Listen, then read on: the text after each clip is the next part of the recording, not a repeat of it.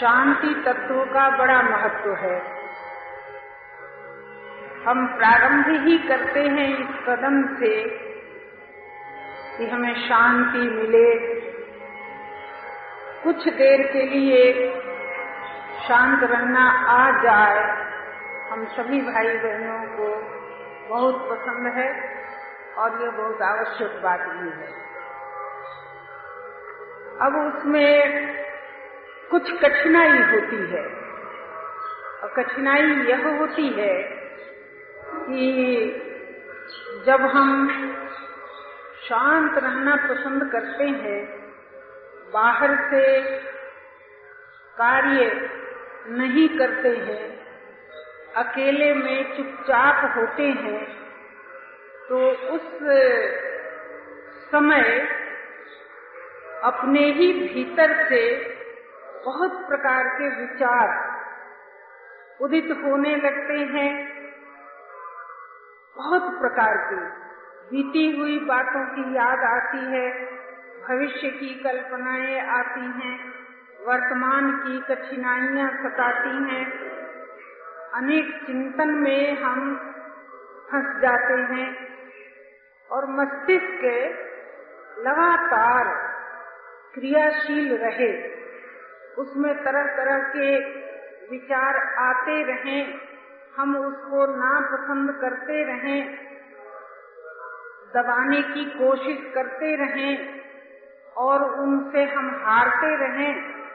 इस दशा को कोई भी साधक पसंद नहीं करता है और इस दशा में उलझ जाने से आगे विकास में बहुत बाधा हो जाती है। इसलिए इस प्रश्न को सुलझाना, इस समस्या का समाधान करना हम लोगों के लिए आवश्यक है। अनुभवी संत की सलाह ऐसी है कि इस दशा से हमें घबराना नहीं चाहिए। पहली बात जो हमारे लिए बहुत काम की है, वो ये है कि मेरे बिना चाहे और बिना किए जो कुछ हो रहा है, वह सदैव ही हितकर है, ऐसा मान करके हमें घबराना नहीं चाहिए। अब आप मुझे बताइए शांति काल में मन के भीतर जो हलचल पैदा होती है, उसको हम लोग पैदा करना चाहते हैं क्या? नहीं चाहते हैं और पैदा करने के लिए कुछ करते हैं उस काल में? नहीं करते हैं। तो वह सब कैसे हो रहा है? तो मेरे बिना चाहे हो रहा है और बिना किए हो रहा है।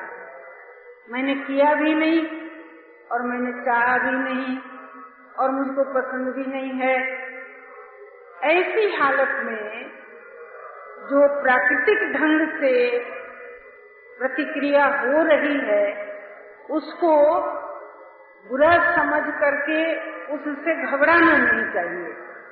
बहुत धीरज आ जाएगा। एक बात हो गई।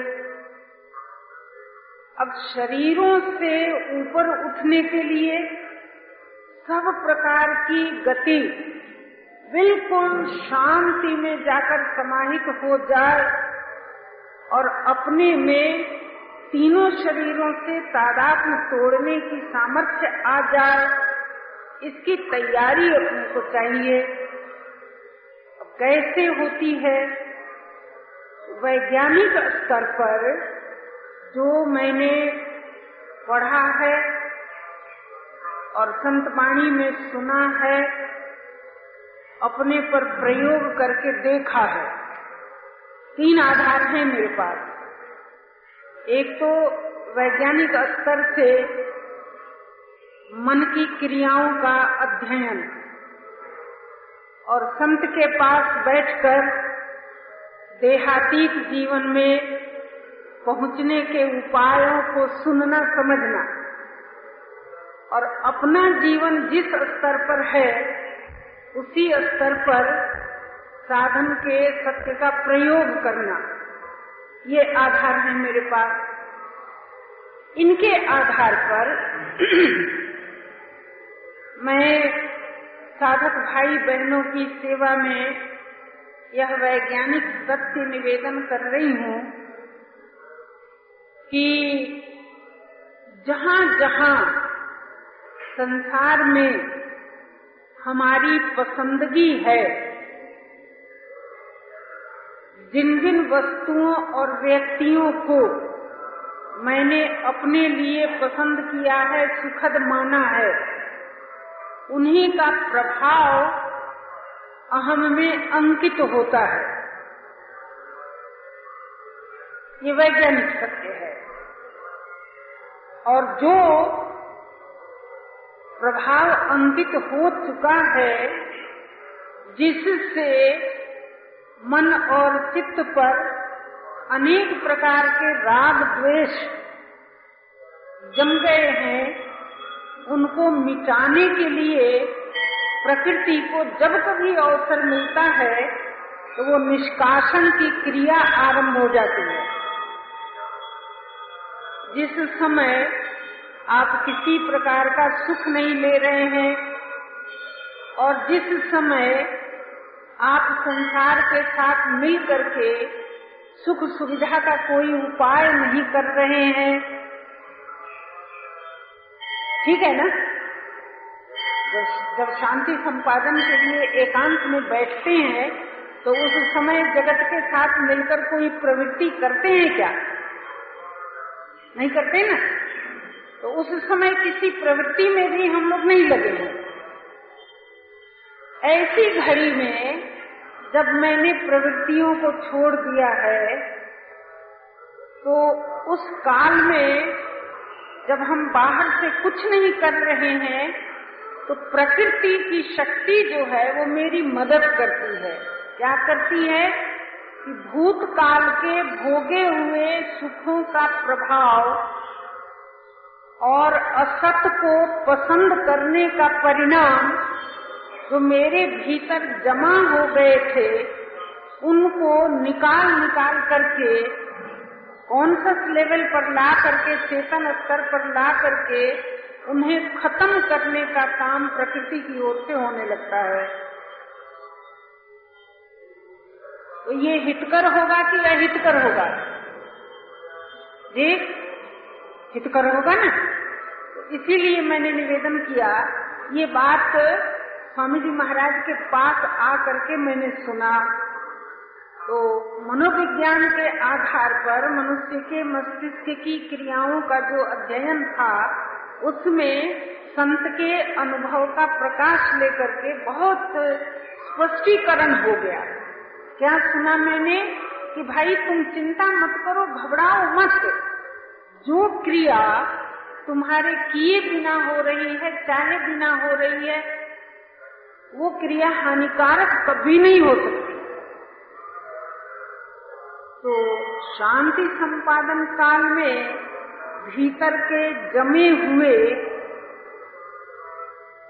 सुख भोगों के प्रभाव निकलते हैं खत्म होने के लिए। तो हम लोगों को क्या करना चाहिए? कि उनको खत्म होने देना चाहिए। हम लोग क्या करते हैं कि अरे राम राम राम, संसार का चिंतन आ गया। अब इसको हटाओ हटाओ, जल्दी हटाओ। ठीक बात है। कैसे हटाओगे? तो ज़ोर डाल करके मन की शक्ति को रोक लो।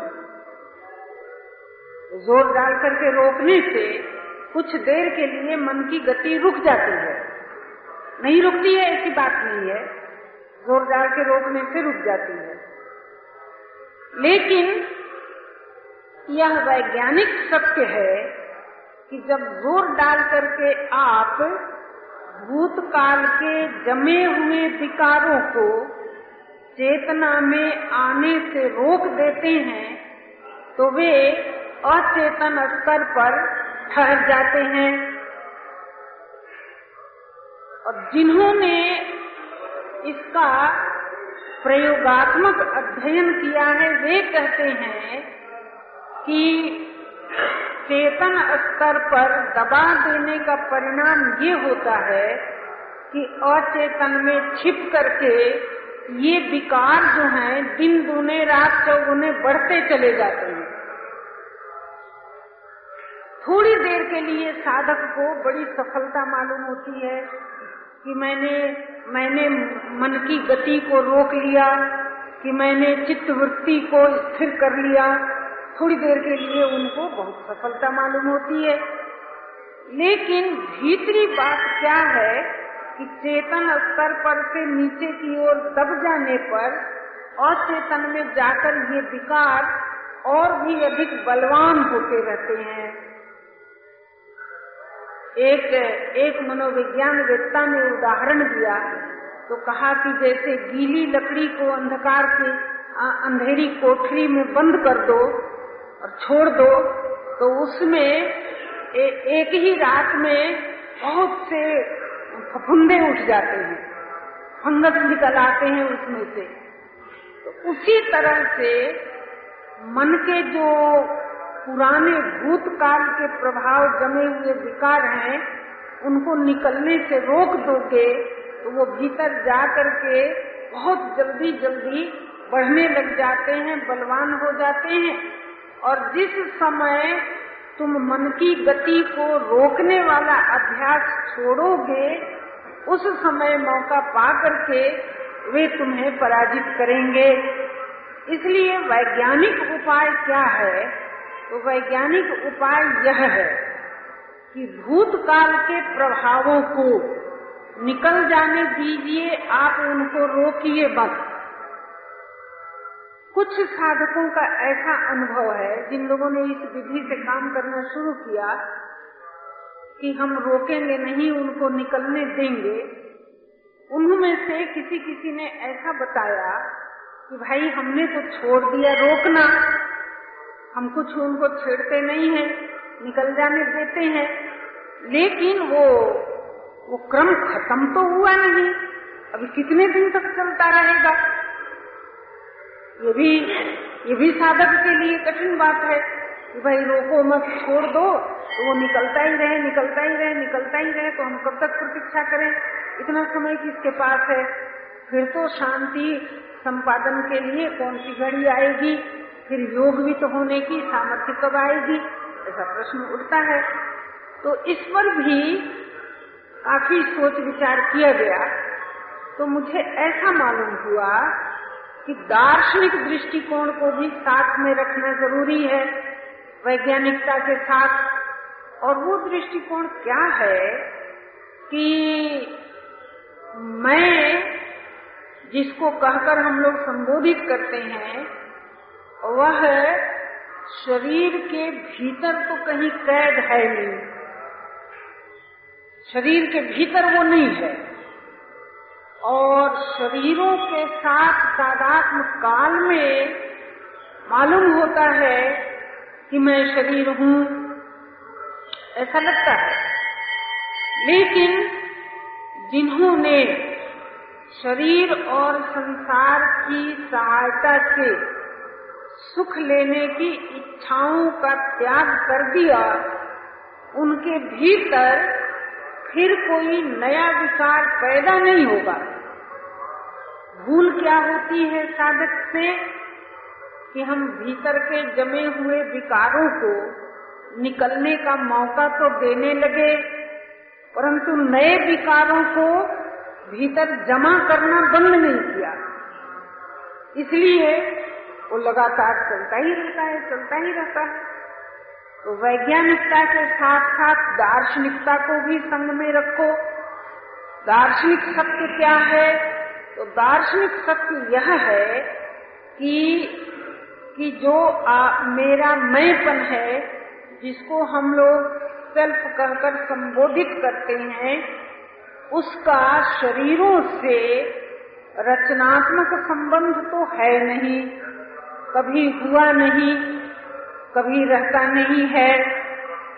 केवल उसकी सहायता से जब संसार का सुख भोगना हम पसंद करते हैं तो उसके साथ जुट जाते हैं। और जब सुख लेने की कामनाओं का त्याग कर देते हैं तो संबंध छूट जाता है। तो स्ट्रक्चरल रिलेशन नहीं है। केवल फंक्शनल है। रचनात्मक संबंध मेरा शरीरों से नहीं है, केवल क्रियात्मक है।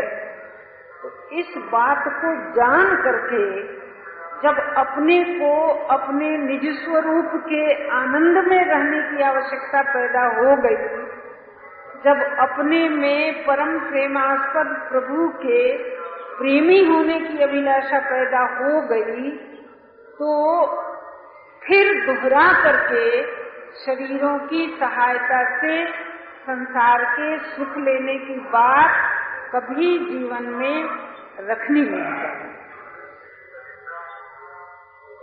तो इधर ये भी चलता रहता है नए नए सुख भोगों की कामनाओं से नए नए विकार पैदा भी होते रहते हैं।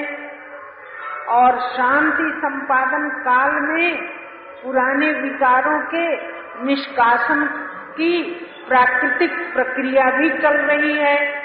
तो एक ओर से कूड़ा निकाला जा रहा है, फेंका जा रहा है, और दूसरी ओर से हम भरते जा रहे हैं। इस भूल के कारण बहुत लंबा समय लग जाता है। इस भूल को भी हम लोगों को नहीं रखना चाहिए। क्या हो?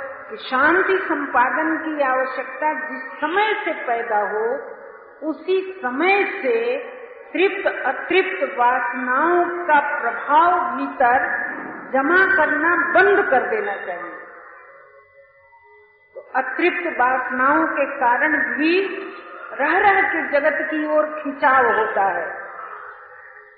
और जो कामनाएँ पूरी होती हैं उन कामना पूर्ति के सुख के भोगने से भी नए नए विकार पैदा होते रहते हैं।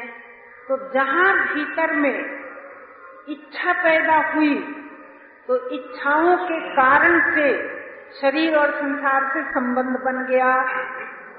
इच्छा पैदा हुई तो सुंदरता दिखाई देने लगी। इच्छा पैदा हुई तो वस्तुओं के तरफ़ मेरी, मेरा खिंचाव हो गया और इधर की ओर वृत्ति खिंच गई तो अपने उद्गम से बिछुड़ गई, विमुख हो गई। ये दशा हो गई। तो जिनको परम शांति अभिष्ट है, उनको भूतकाल की विकृतियों का नाश प्राकृतिक ढंग से होने देना चाहिए। और अपनी सावधानी इतनी रखनी चाहिए कि फिर कोई नई विकृति पैदा करने का कारण मैं नहीं बनी। समझ में आता है?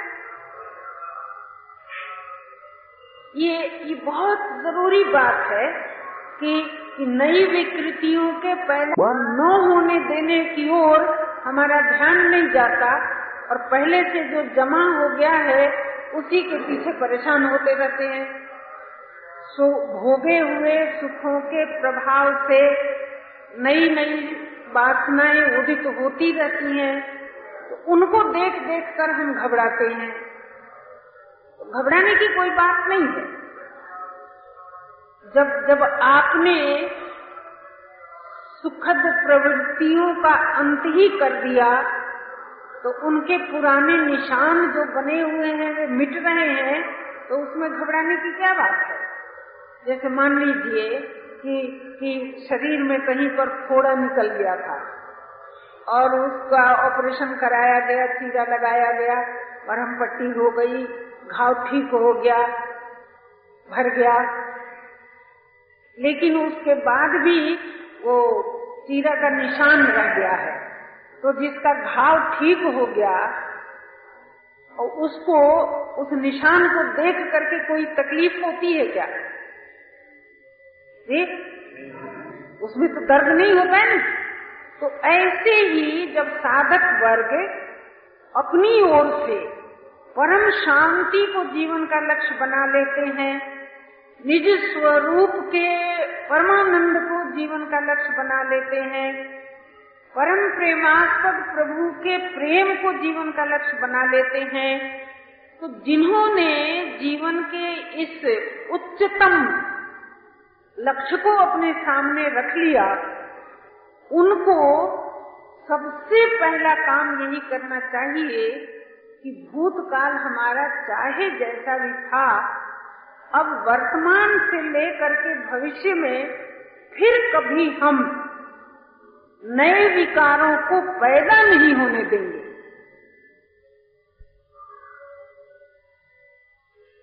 ये एक ज़रूरी बात है। तो नए विकार पैदा होंगे नहीं और प्रभु का मंगलमय विधान इतना बढ़िया है कि पुराने जो बन बिगड़ चुके हैं, बन विकृतियाँ पैदा हो गई हैं, उनको मिटाने की ज़िम्मेदारी वे हम लोगों पर नहीं डालते हैं। भूतकाल में जो कुछ हमने कर दिया और उसके परिणाम से जो विकार पैदा हो गए, उनको मिटाने के लिए मुझे कुछ नहीं करना पड़ेगा।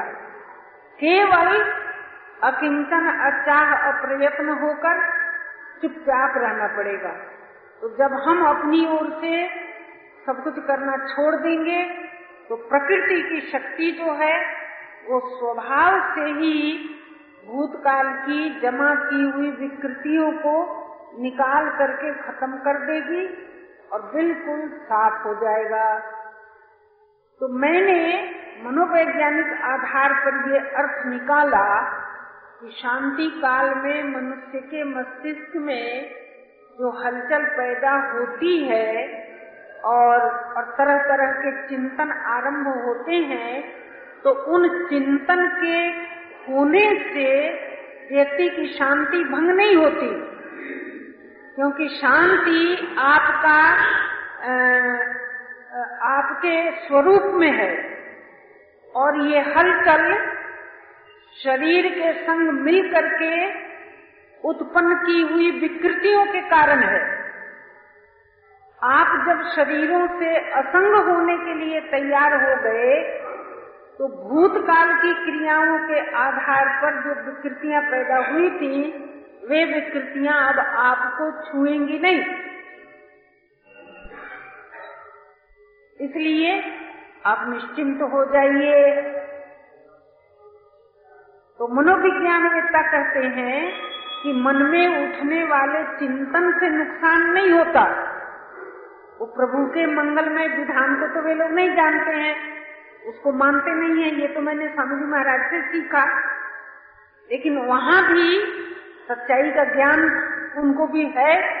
तो वो कहते हैं कि मन में उठने वाली हलचल से व्यक्ति का कुछ नुकसान नहीं होता। लेकिन उस हलचल को देखकर घबरा जाने से नुकसान होता है। तो घबराओ नहीं। ये लोग कहते हैं कि उसके साथ अगर इमोशनल टिंज आप ऐड कर दीजिएगा, जैसे जैसे मान लो कि भूतकाल में किसी व्यक्ति से आपकी खटपट हो गई थी और उससे आपने अपमानित फील किया था कि किसी प्रकार की क्षति आपकी हुई थी, लड़ाई झगड़े हो गए थे। तो घटना बीत गई, वो व्यक्ति आपसे दूर चला गया, कुछ नहीं, अब उससे कोई मतलब नहीं है।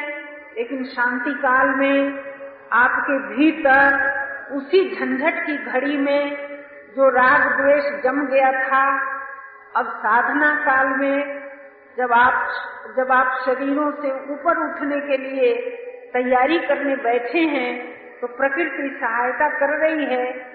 और भीतर के दबे हुए उस पुराने राग द्वेष को चेतना में ला करके निकालना चाहती है। तो मनोविज्ञानवेत्ता कहते हैं कि तुम बैठ के चुपचाप दिख जाए तो देखते रहो। तो कोई नुकसान नहीं होगा, वो निकल के खत्म हो जाएगा, चित्त हल्का हो जाएगा, मन एकदम शांत हो जाएगा, तुम्हारा मानसिक स्तर जो है साफ़ हो जाएगा। ऐसा कहते हैं। और फिर अगर उस चित्र के उपस्थित होने से उस व्यक्ति को याद करके आपने नया क्रोध का इमोशन ले लिया, घटना बीत गई, लेकिन उसकी याद आने से फिर आपके काम गर्म होने लगे। देखो तो भला आदमी को, उसने मेरे साथ ऐसा किया था, ऐसा किया था, ऐसा किया था। तो वो बीती हुई घटना और उस दूर हुए व्यक्ति पर फिर से अगर आपको क्रोध आ गया तो वो पुरानी विकृति साफ़ न हो करके नहीं जम गई। समझ में आता है? और अगर पुरानी चीज़ है, अब उससे मेरा कोई मतलब नहीं है, वो व्यक्ति भी मुझसे दूर हो गया, वो घटना भी खत्म हो गई और भीतर जो कूड़ा करकट जमा हो गया है, उसको तो मुझे निकाल के खत्म करना है, उसको फिर से जमाना नहीं है। ऐसा साधक का दृष्टिकोण स्पष्ट बना रहेगा तो वो चुपचाप बैठ के देखता रहेगा। तो दूर से जैसे दो कुत्तों को लड़ता हुआ देख करके आपके भीतर की शांति भंग नहीं होती है तो भीतर में जमे हुए विकार जो निकलते रहेंगे तो उनको भी देख करके आपकी शांति भंग नहीं होगी। धीरज रखिए थोड़ा सा और देखिए, निकल रहा है, सफ़ाई हो रही है। इस प्रकार हम सब लोग बाहर और भीतर दोनों तरफ़ के दृश्यों से अपने को असंग कर सकते हैं। जैसे जैसे बाहर के दृश्यों से साधक जन अपने को असंग कर लेते हैं, वैसे भीतर के दृश्य से भी असंग कर लेते हैं। बाहर भी जगत है तो मन के स्तर पर भीतर जो कुछ हो रहा है, वह भी तो जगत ही है भाई।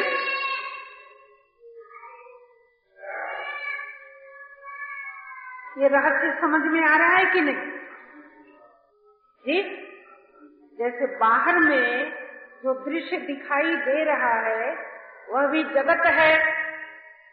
तो आँख बंद करने पर, मन के स्तर पर जो दृश्य दिखाई दे रहा है, वो भी जगत ही है। वो भी संसार ही है। क्योंकि मन बना है संसार की धातु से। तीनों शरीरों में से सूक्ष्म शरीर की क्रिया है मन। ठीक है ना?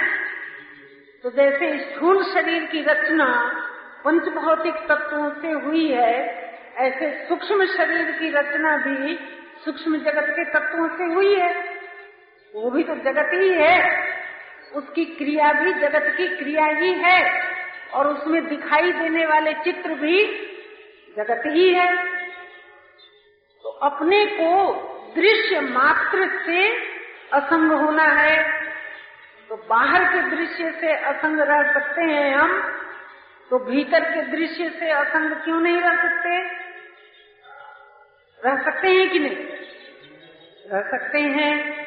गलती क्या हो जाती है? तो साइकोलॉजिस्ट की सलाह मान लीजिए। वे लोग कहते हैं कि आप उसके साथ इमोशनल टिंज मत लगा दीजिए। इंज कहते हैं हल्के हल्के रंग के प्रभाव को। तो तो जैसे जैसे किसी पर हल्के गुलाबी रंग का की छाया पड़ जाए, कि कि हरे रंग की छाया पड़ जाए तो कहते हैं ये ग्रीन स्टिंज है। ये ये रेड स्टिंज है। तो ऐसे ही साइकोलॉजिस्ट कहते हैं कि इमोशनल टिंज उसमें मत डालिए। अर्थात जो जो चित्र मानस पर पुरानी भूलों के प्रभाव से अंकित हो गए हैं, प्रकृति उनको निकाल रही है तो उनको भी अपने से दूर जानकर, उनसे भी असंग रहते हुए, उसमें किसी प्रकार के राग द्वेष का कलर मत चढ़ाओ, उस पर किसी प्रकार का इमोशनल टिंज मत लगाओ तो फ़ायदा क्या होगा कि तुम बिल्कुल निर्विकार अपनी शांति में आप रह सकोगे। और प्रकृति का जो कार्य है, वो प्रकृति पूरा करके तुमने जो जो बिगाड़ दिया था, उसको सुधार करके स्वस्थ और शांत बना के दे देगी। ये रहस्य है शांति के संपादन का। अब एक और भी बड़ी अच्छी मदद की बात है हम लोगों की। वो क्या है? कि मैंने व्यक्तिगत रूप से भी अपने भीतर बाहर का चित्र देखा है। मुख से बातचीत करते समय अलग अलग टोन निकलता है। अलग अलग ध्वनि निकलती है। किसी से बात करते समय बहुत मीठी ध्वनि निकलती है। किसी किसी समय आदमी जरा उत्तेजित होके बोलता है। किसी किसी समय अन्य मनस्क होके बोलता है। तो अपनी बात भले न पता चलता हो, लेकिन दूसरे जब हम लोगों से विविध प्रकार के टोन में बोलते हैं तो समझ में आता है कि नहीं? देख। और मधुर ध्वनि निकल रही हो तो पसंद आता है। और कड़क निकल रही हो तो बुरा लगता है। है ना? तो आप देखेंगे कि अंतर की जो दशा है, वो उसके कितने प्रकार के एक्सप्रेशन हैं। कितनी अभिव्यक्तियाँ हैं। मुखमंडल की आकृति बदलती है, ध्वनि बदलती है पोस्टर बदलता है क्या क्या सब होता है? तो वो सब विस्तार करने की ज़रूरत नहीं।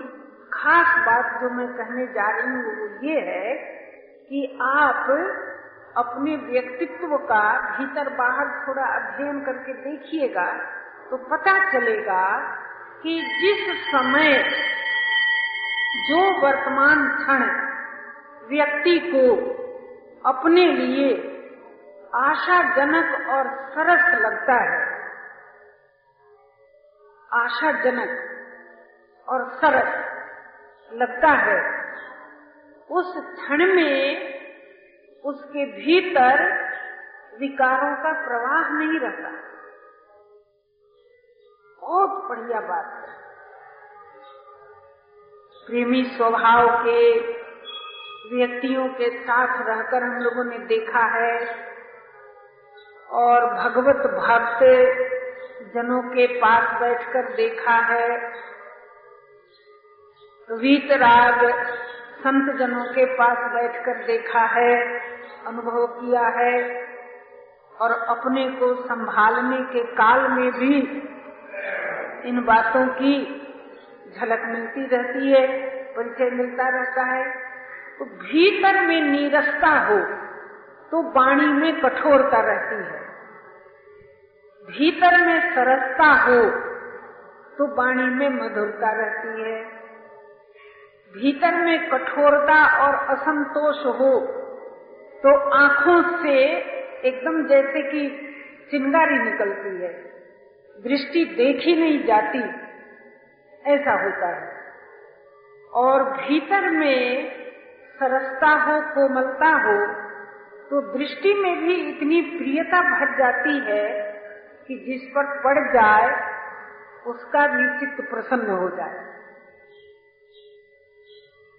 स्वामी जी महाराज कभी कभी ऐसी प्रीत भरी दृष्टि का वर्णन करते तो कहते, आप छके, नयना छके, अधर रहे मुस्काय छकी दृष्टि जा पर पड़े, रोम रोम थक जाए।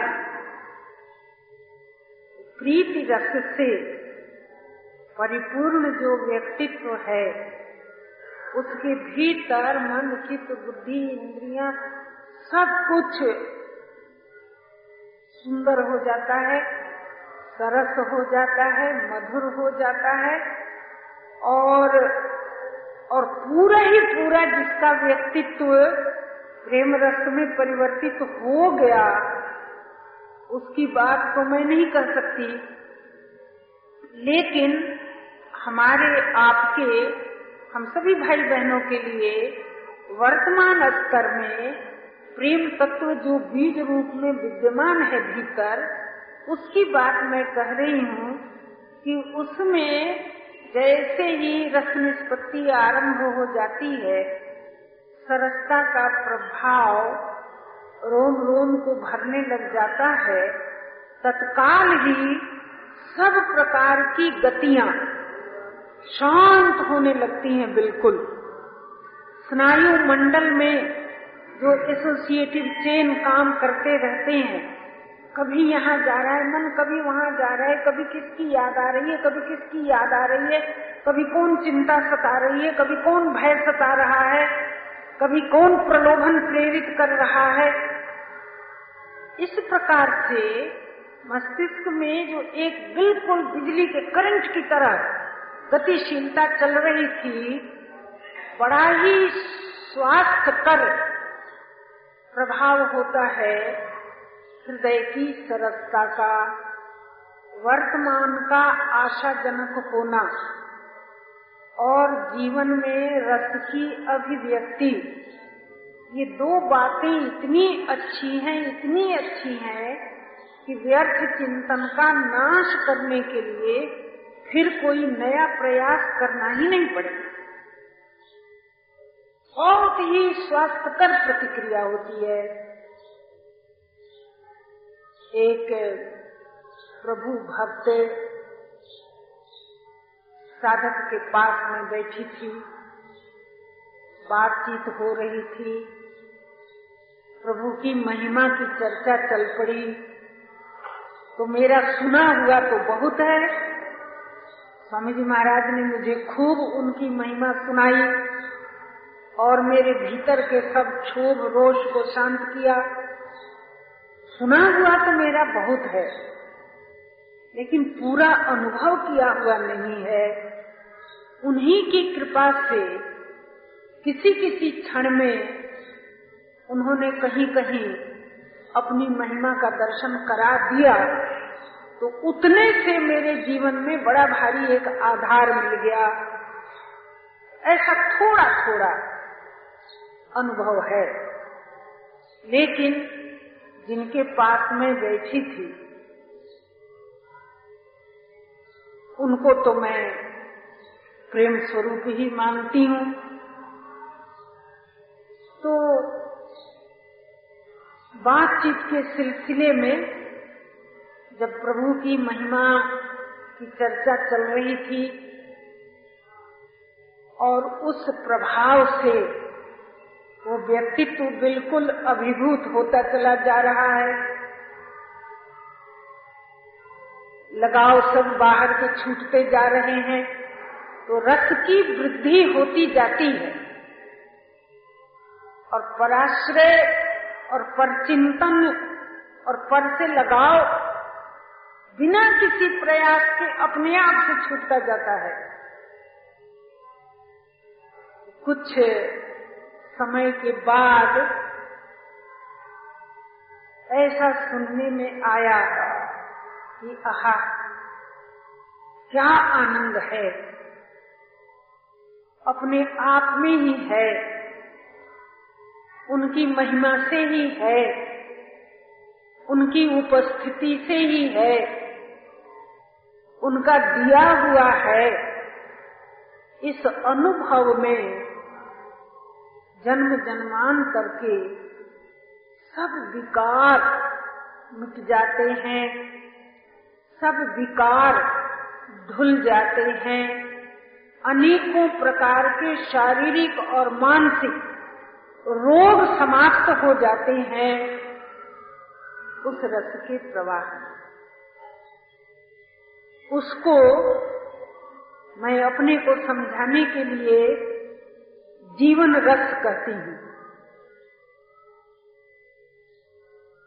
भगवत कृपा से भगवत अनुरागी संत के पास बैठकर जो कुछ मैंने देखा, सुना, दृष्टि तो मेरी बहुत छोटी, कहाँ तक मैं देखती, और बुद्धि तो मेरी अनेक शंकाओं में उलझी हुई, कहाँ तक मैं समझती, फिर भी मैं संत की, भगवंत की कृपा मानती हूँ कि मेरी हैसियत से नहीं, मेरी समझ बूझ के आधार पर नहीं उन्होंने अपनी कृपा से ही अपनी महिमा का दर्शन कराया तो मैंने यह जाना कि साधक के जीवन में, साधना के पथ पर आगे बढ़ने में अगर नया नया, नवीन नवीन अलौकिकता का अनुभव नहीं होता है तो उसका एक ही कारण है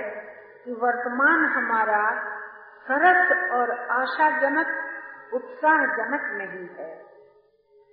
तो नहीं है, ये बात अब तक के लिए हम लोगों ने सहन कर लिया। मैंने भी सहन किया और आपने भी सहन किया। लेकिन आज से, इस क्षण से, आगे से हम इसको सहन नहीं करेंगे। क्यों करेंगे? साधना के पथ पर चलते हुए साधक होकर अपने में जीवन की अभिव्यक्ति न हो, सत्य का प्रकाश दिखाई न दे, प्रेम की लहर में तरंगे न उठे तो इसको हम लोग क्यों सहेंगे?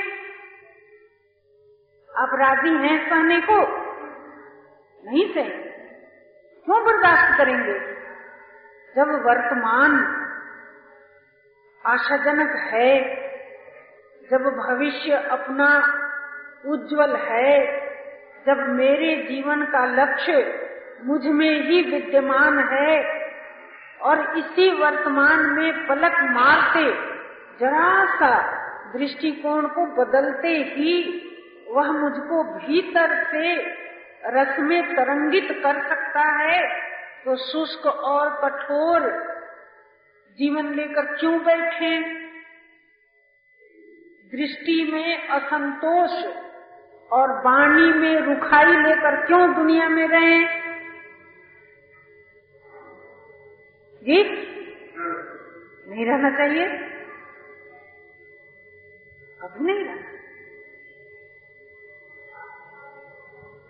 अपने ही में विद्यमान रस स्वरूप अपने ही स्वभाव से, अपने ही प्रभाव से, अपनी ही उदारता से मेरी रक्षा मेरे भूल काल में की। मैं उनसे विमुख होकर कहाँ कहाँ क्या क्या नहीं करती फिरी। सब समय उन्होंने हम लोगों को संभाला कि नहीं संभाला? जिस समय हम उनके करुणामयी गोद का निरादर करके, अपने अहम का अभिमान लेकर के, संसार में अनर्थ करते फिरे, उस समय भी उन्होंने हमें संभाला। छोड़ा तो नहीं। उनके ज्ञान का प्रकाश जो दीपक भीतर भीतर जल रहा है, उसको बुझाया तो नहीं। अगर बुझ गया होता तो आज हम लोग इस भवन में आकर कैसे बैठते? नहीं बुझा। वो दीपक जल रहा है। प्रकाश में सत असत दिखाई दे रहा है। और अगर उनसे बिछुड़ जाने के कारण, उनकी करुणा और महिमा का निरादर करने के कारण उन्होंने अपनी मधुरता को रोक लिया होता तो हमारा जीवन सुगठित रह सकता था। नहीं रह। इसलिए बड़ी आशा की बात है कि मेरी नालायकी से वे परम करुणावान नाराज़ नहीं हुए मुझ पर। उनकी महिमा का निरादर करके मैंने अहम के अभिमान में संसार में गर्जन किया।